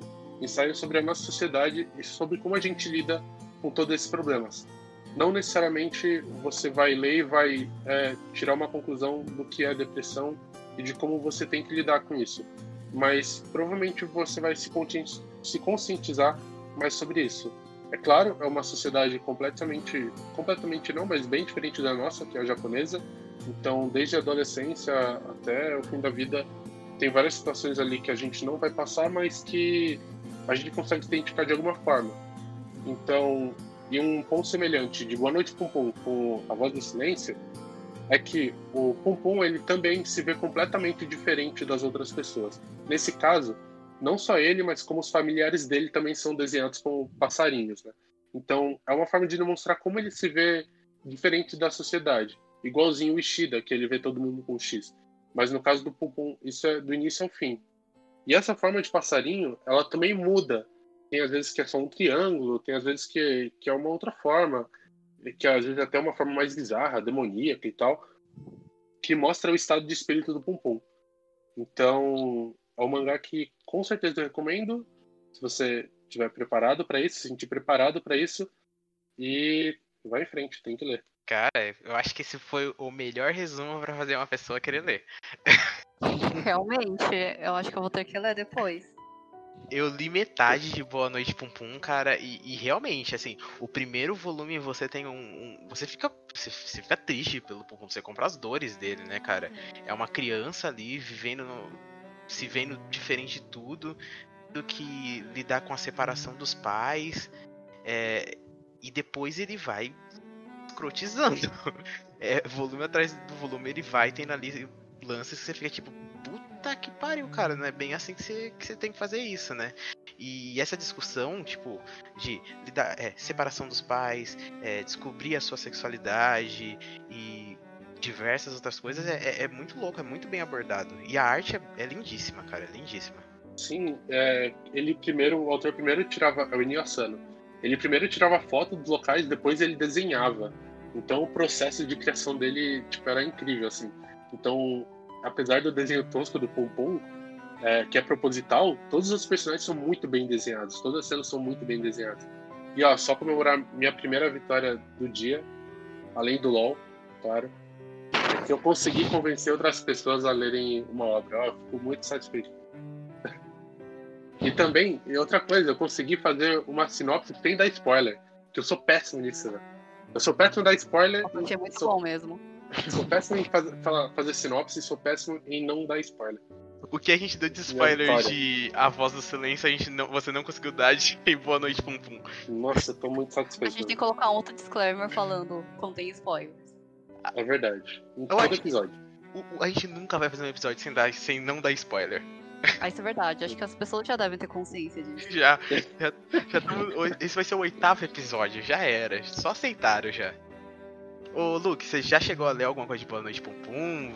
Viu por alto? Achou interessante? Nunca quer ver isso na sua vida? E aí? Cara, não gostou da minha vi- sinopse?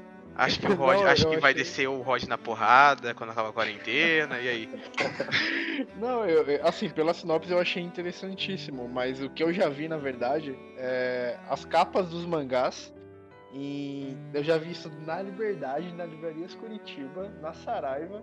E eu sempre vi a capa, sabe? Eu não imaginava que fosse essa a história. Eu nunca tive é, a curiosidade de abrir e ver do que, que se tratava, sabe?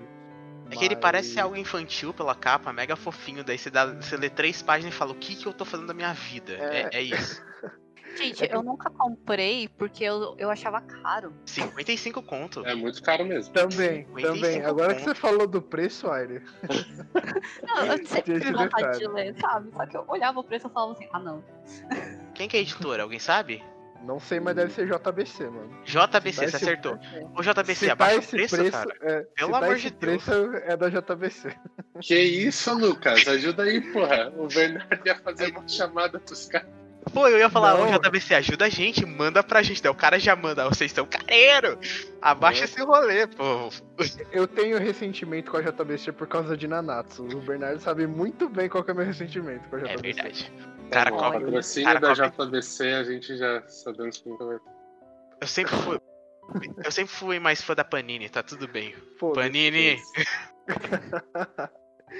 Não, tipo assim, a, a, a rixa que a gente tinha é porque a JBC ela começou a distribuir, né, oficialmente os volumes digitais de Nanatsu, o que é certo, né? Mas por outro lado, eu vi muita gente se ferrando assim na leitura, né, que não tinha condição de pagar. E aí eu fiquei tipo, tá, mas eu entendo assim, esse que eu falo é só uma zoeira mesmo, tipo, não tenho nada contra a JBC. E o Rodrigo, corta isso aí, mano. Deixa eu, não corto. Deixa os caras, os caras têm que patrocinar nós, cara. Precisa de patrocínio, corta, então eu pagar corta tudo isso aqui, mano. Não! Cara, eu tava aqui revendo as artes de Boa Noite Pum Pum. Eu abri no, no Googlezão aqui. Realmente é muito bonito isso, pelo amor, cara. Olha, gente, o box tá por R$ 226,30. Aonde, Aire? Fala aí pra gente conseguir patrocínio. Aí isso é da Amazon. Amazon, paga nós. eu tenho que pedir pra alguém pagar a gente todo episódio, cara.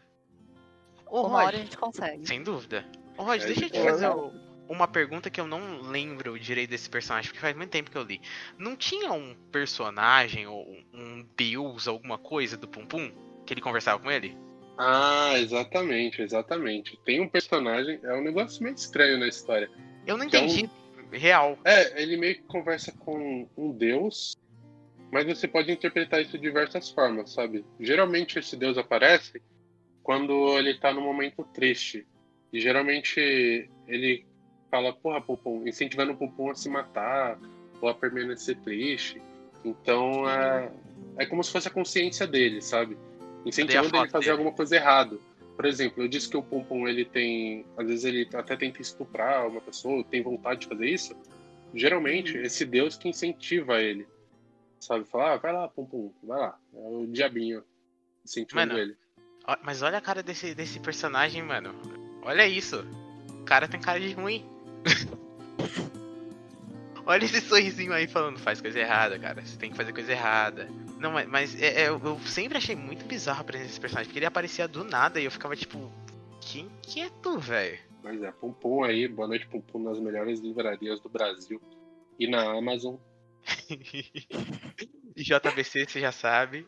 Pela, pela uma, das, uma das melhores editoras do Brasil. JBC. Sem dúvida. Menos pro Lu, não precisa pagar patrocínio para ele, mas tá tudo bem. Eu quero patrocínio também, obrigado. Eu gosto da JBC. Bom, eu quero. Eu acho que a gente conversou aqui sobre muitos temas, mas eu quero falar sobre um personagem de um anime muito conhecido pra gente chegar aqui no, no final, né, da, da, nossa conversa, que, cara, tá sendo incrível. Que é falar do Naruto. Todo mundo conhece Naruto. A gente. Tava demorando pra, pra chegar nesse tema. Pô, a gente, a gente falou aqui de, de duas obras que talvez não tenham sido tão conhecidas, mas o mundo conhece Naruto. Até sua mãe deve saber quem é o Naruto, o, o menino de Osasco de cabelo laranja que corre com a mão pra trás. É. Ela, esse, é, é, esse é, ela, ela minimamente sabe quem é o Rock Lee, mano. É verdade. Tantos almoços que ela preparou. Vendo, vendo você assistir é. Rock Lee vs Gara.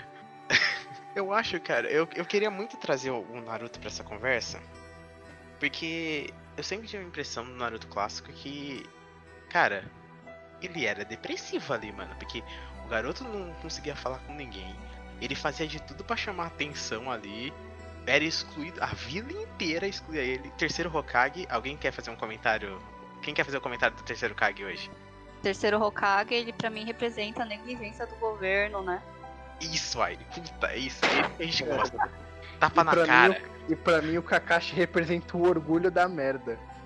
Porque eu não sei se vocês lembram, mas o Kakashi ele encara. É, é, quando ele tá falando isso aí com o Inari, lembra? Lá da saga dos Abusa. Sim. Qual que, quais são as frases. Qual que é a frase do Kakashi? O Naruto pode ser um pouco duro às vezes. né? E é tipo assim, meu, ele conta a história do Naruto como se fosse uma coisa, sabe? Nossa, é uma superação, mas, meu, vocês não facilitaram em nada pro moleque, sabe? Tipo, é vocês real. sabiam de tudo. E aí ele falou assim: ah, o meu palpite é que ele se cansou de chorar e decidiu fazer algo a respeito, sabe? Como se fosse assim. Então, é exatamente. Ah, pode falar. Era filho do mestre dele. E o Kakashi Exato. não, Sim, não mano, ligava. Essa é a pior parte. E o Kakashi Nossa, também teve uma infância sofrida, assim, né? Aí, assim, a gente passava, não, vou melhorar as coisas para ele, pra ele não passar pelo que eu passei. Tipo, não. Ou nada. É. Eu tenho raiva do Minato também, Rod, porque quando ele tinha voltado lá no Edo Tensei, se ele fosse um pai certo, ele tinha ficado do lado do Madara. ele não tinha ajudado os caras que zoaram o filho dele, mano. É verdade. Já tinha falado, Hã? Vou pro outro lado, dane-se. ô, ô, Madara, toma que é metade da Cube, dane-se. Vai aí, velho, o problema é seu. Mete o, mete o Suzano aí com as nove caudas e arrebenta, mano. só, que, só que é o seguinte, se o, se o primeiro Hokage aparecer aí, mano, zedou. o cara vai descer a madeirada em nós. Mas aí, ó, vocês trouxeram pontos que era justamente por causa disso que eu queria é, é, trazer o Naruto para essa discussão, né? Que ele vende muito essa ideia de tipo assim, ah, cara, ele deu certo porque ele quis.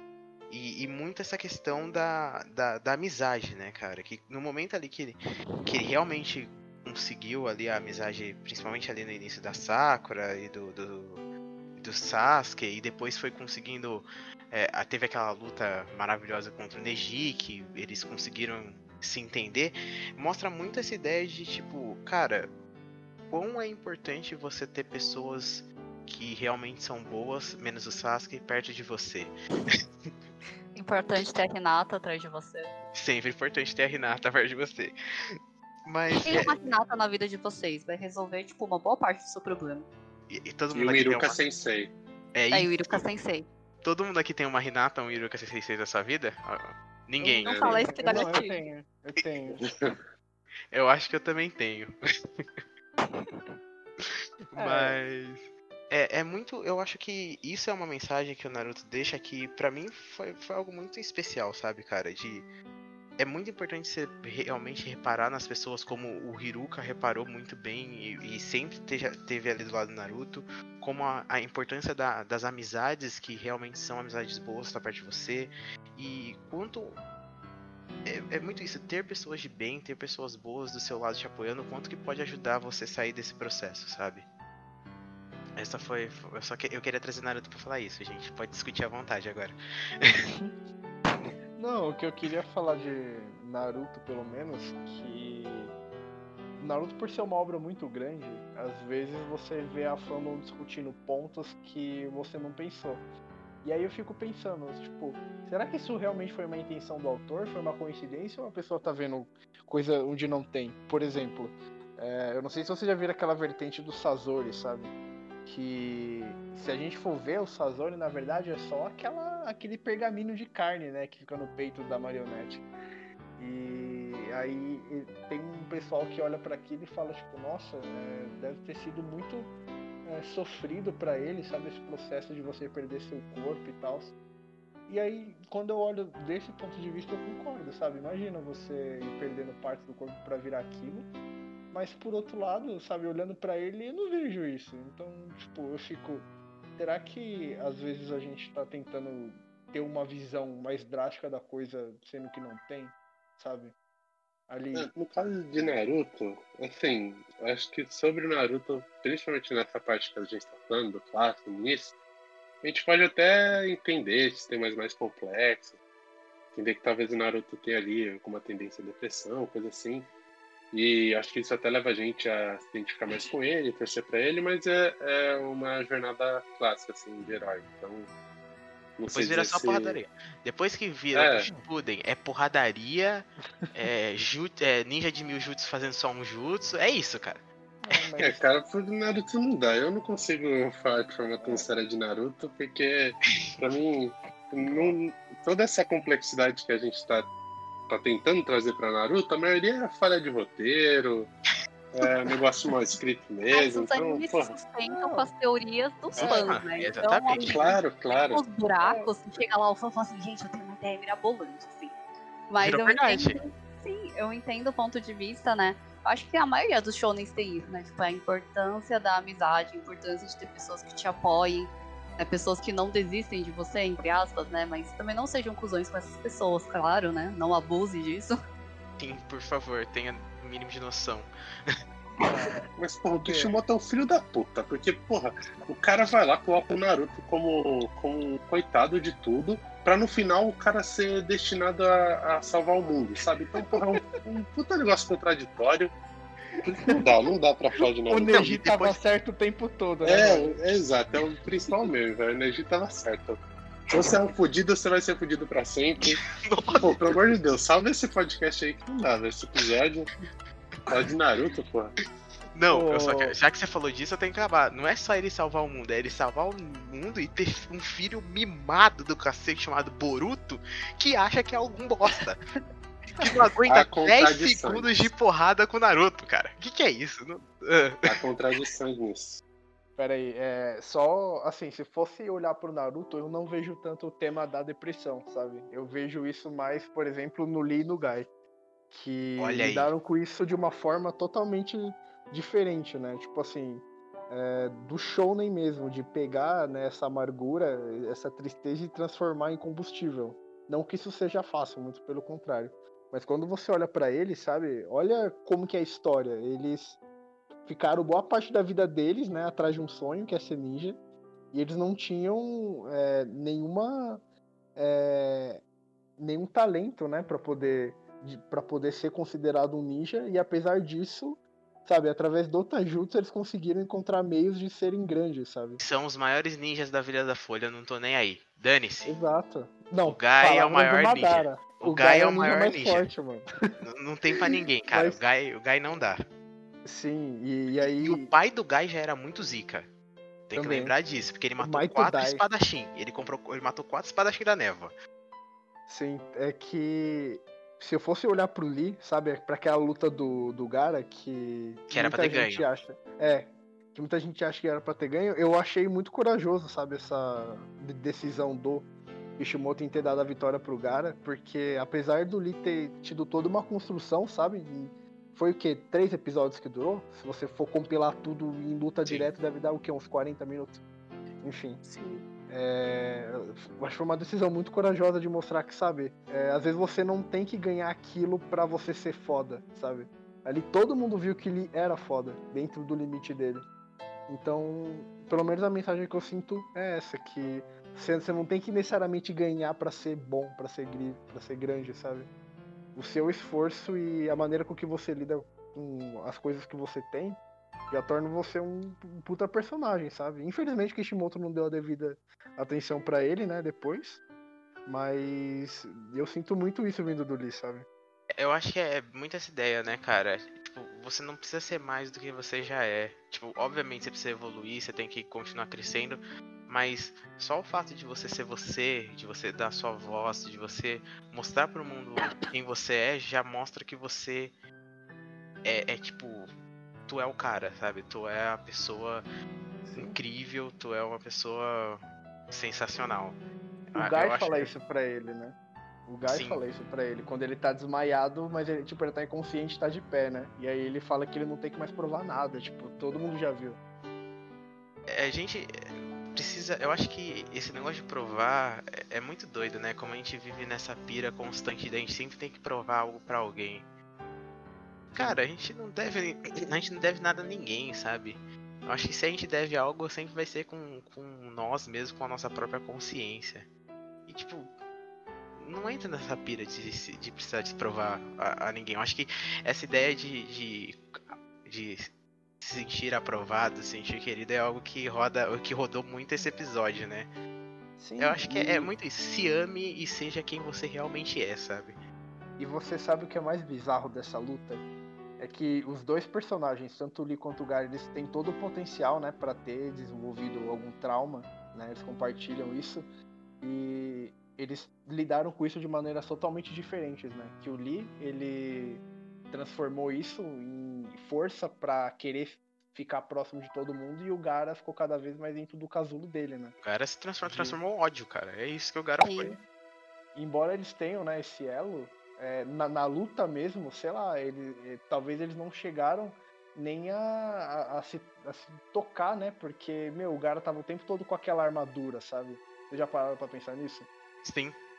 Sim. Eles, eles- eles não chegaram a se tocar, sabe? Aquela luta é uma das mais fodas. Bizarro, o que me deixa puto é que quem quebra real o Gai pro Gai. O Gai não. O Gara pra ele virar o. O Hokage que ele vira depois é o Naruto. O inútil. Ah, é. Não Eu tem achei que era o Sasuke. Eu tava Não. É o Naruto, o Naruto que faz isso, cara. Tinha que, não, ele tinha que tomar jeito ali e falar, pô, tem que ser bom com as pessoas contra, contra o, o Lee ali, cara. Mas depois eles constroem uma relação super respeitosa, né? Eu não lembro. Eles quem? ficam, O cara é o cara e o. Lee. O cara é muito fera. É, é assim. Eu sou muito fanboy do cara, que isso. Você foi de areinha, cara. Foi de areinha, cara. Eu sou fã da Tentei. Isso sim é personagem, não Que, ai, valorizada. né,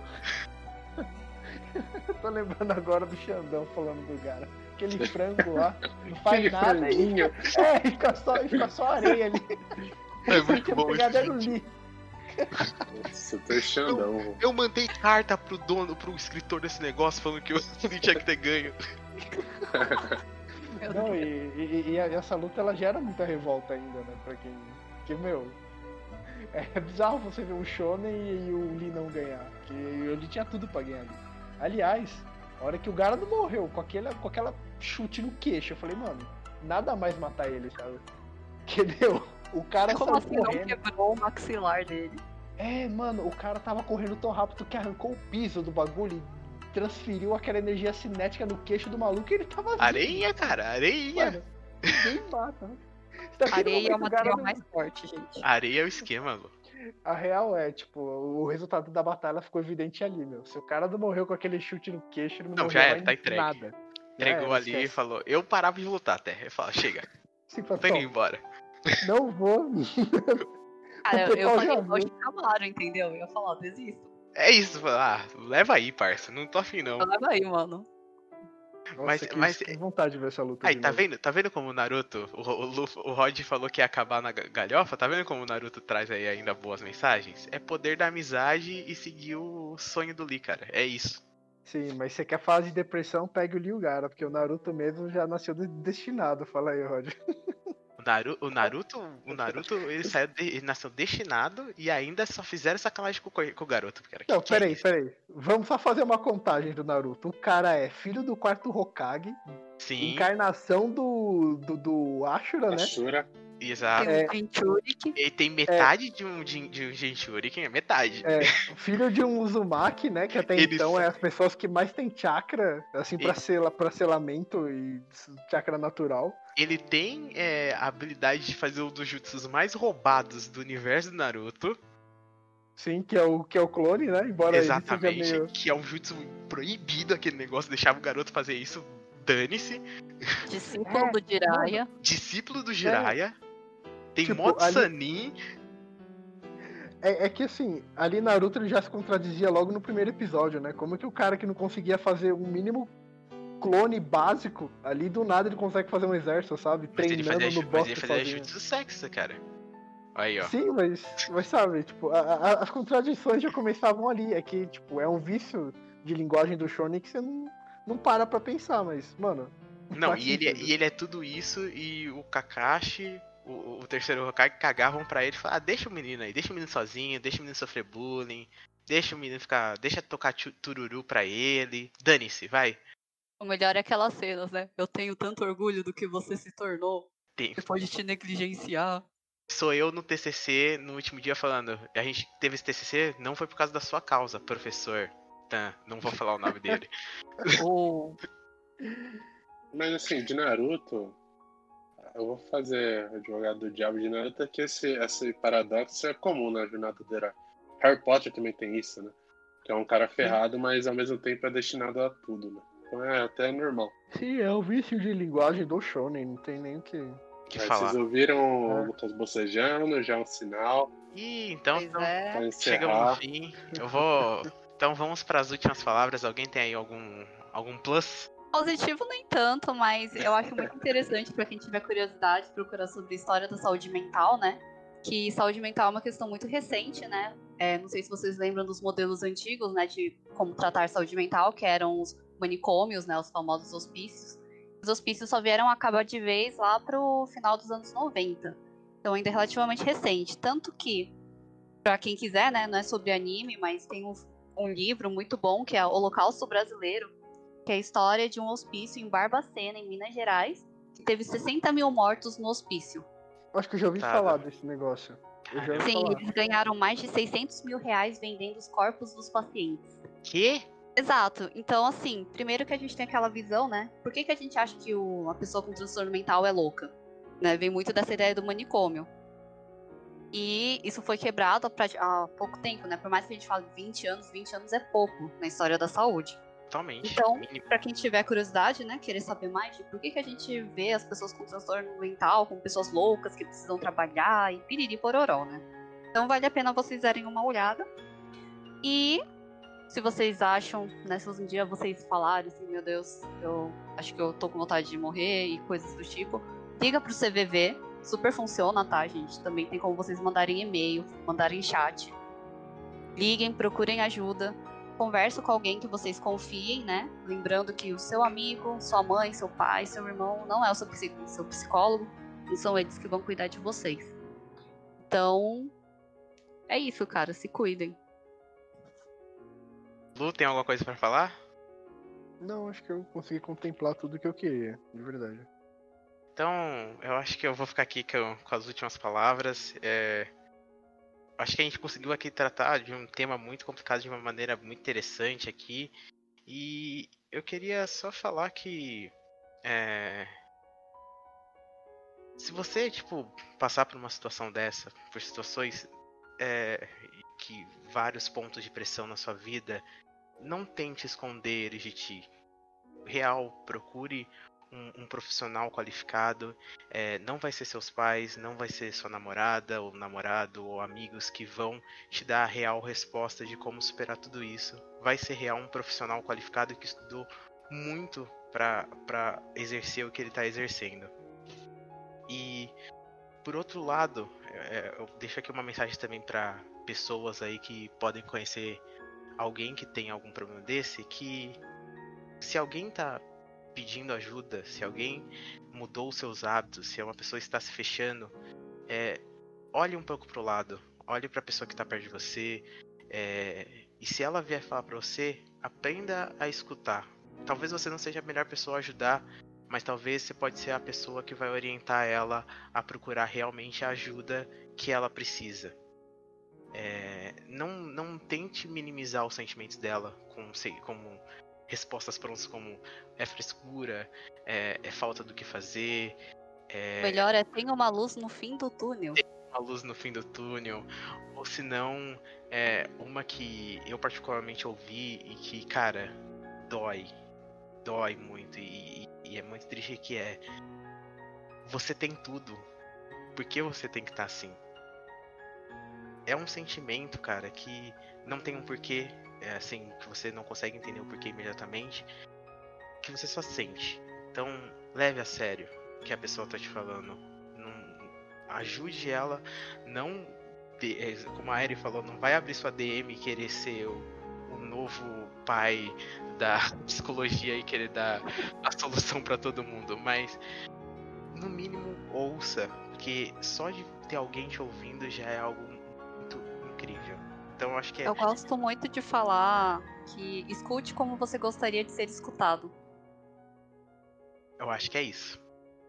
Eu acho que escute como você gostaria de ser escutado para as pessoas que vão ser ouvintes é a melhor frase para fechar esse podcast. E para você que talvez não esteja passando por um momento tão muito não tão bom, que esteja com pensamentos nebulosos, é, ver uma constante chuva em seus olhos, que vai conseguir te ajudar, um psicólogo, um psiquiatra. Você vai conseguir sair dessa. Você é uma pessoa incrível, você é uma pessoa sensacional e você é muito maior do que esse problema. Acho que é isso que eu tenho que falar. Acho que é essa a mensagem do Lumencast para esse mês e não só para esse mês, para a vida de todos os ouvintes aí. Acho que é isso, pessoal.